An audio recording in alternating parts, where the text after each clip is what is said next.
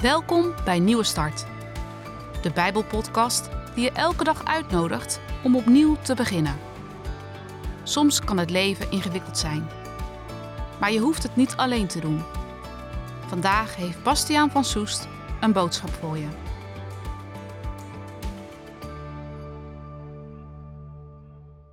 Ik lees je twee versen uit het Nieuwe Testament in het eh, boek Hebreeën. En dan uh, twee versen uit hoofdstuk 11. Als we geloven, worden we gered. En dan wordt onze hoop werkelijkheid.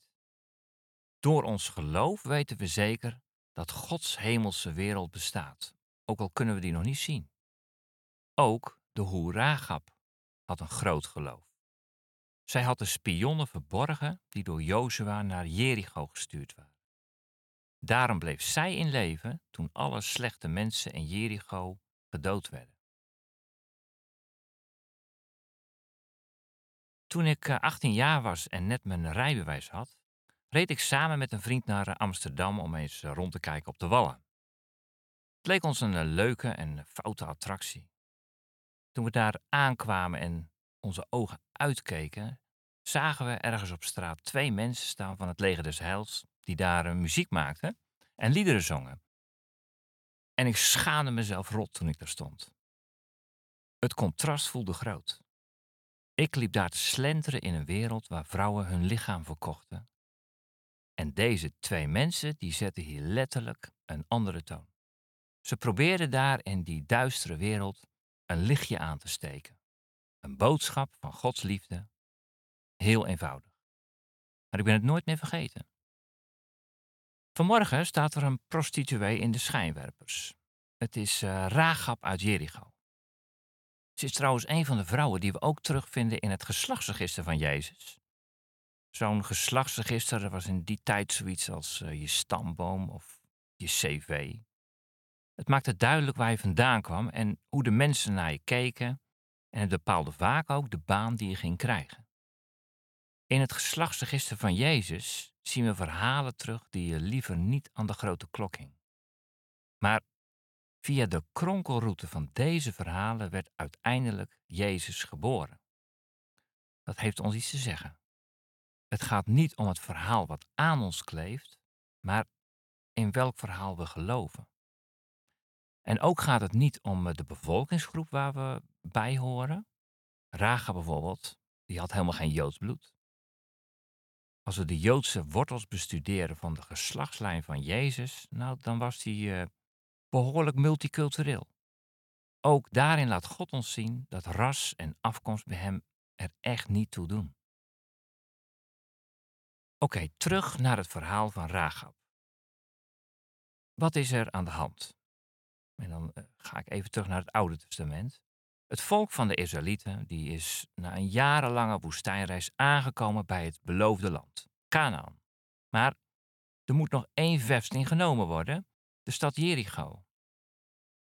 Jozua, de nieuwe leider van het volk, dat was de opvolger van uh, Mozes, die stuurt er twee verkenners op uit die daar onopvallend informatie moeten inwinnen. De twee mannen bezoeken de stad en gaan op visite bij Rahab, die daar langs de stadsmuur woonde. Vaak waren de herberg en de prostitutie met elkaar verbonden. Daar had je de verhalen van de gewone man. En ja, wellicht wilden ze daar hun informatie inwinnen. Of ja, misschien was het ook wel nieuwsgierigheid. Na een lange woestijnreis even bewegen in het bruisende leven van de herberg en de prostitutie. Hoe dan ook, ze slapen daar die nacht. Ondertussen is de koning geïnformeerd. Hij had de verhalen gehoord over dat volk van Israël en de plaatselijke bevolking, die had zich daar achter de stadsmuur van Jericho teruggetrokken. Deze mannen die waren nieuw en dus bedacht. Rahab die biedt die beide mannen een verstopplek en zegt tegen de gestuurde bode die er vervolgens op uitgestuurd worden, dat die vreemdelingen al lang vertrokken zijn. En ze wijst die mannen een richting buiten de stad en brengt ze zo op een dwaalspoor. Daarna spreekt ze de twee verspieders, die verkenners, en dan horen we een hele andere kant van deze prostituee. Ze zegt dat ze de verhalen kent over de leiding van de God van Israël.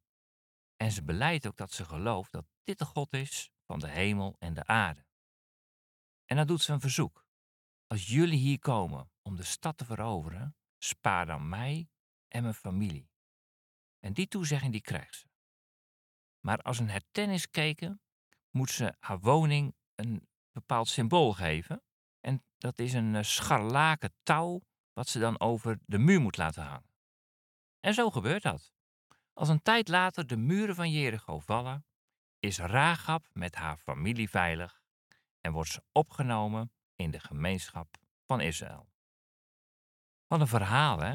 Rahab, de prostituee, die met haar hulp en met haar leugen aan die bode en met haar beleidenis liet zien dat ze geloofde in de macht van de God van Israël. Hier durfde ze haar bestaan aan te verbinden en daar heeft ze gezien dat God genadig is. Als we weer teruggaan naar het geslachtsregister wat je in Matthäus eh, vindt, Matthäus 1, dan lezen we daar dat ze uiteindelijk met de Joodse man Salmon getrouwd is, waar ze een kind bij krijgt. En die geven ze de naam Boas. Nou, dat was in het kort het verhaal van Rahab. Met kerst komt er een kind naar de wereld. Rahabs nageslacht. Jezus. In de herberg is zelfs geen plek voor hem. Maar God komt door Jezus in onze wereld, op zijn allereenvoudigst, als een dakloze. Nou, dit verhaal heeft de wereld veranderd. Het heeft mensenlevens veranderd en het heeft nieuwe hoop gegeven. Rachel is daar een prachtvoorbeeld van. Een andere toon in een duistere wereld. In eh, Hebreeën 11, wat we net lazen, krijgt ze een ereplek in de lijst van voorbeeldgelovigen. Ik zei het al in het begin, het gaat niet om het verhaal wat aan ons kleeft, maar om het verhaal waar we in geloven. Het verhaal over God die de wereld zo lief had dat hij zijn enige zoon stuurde, zodat ieder die in hem gelooft voor altijd thuiskomt. Dank voor dit bijzondere verhaal, God. Ragab de prostituee die bij u thuis mocht komen. We danken u dat we ons niet mooier hoeven voor te doen bij u. U kent ons en u weet wie we zijn. Amen.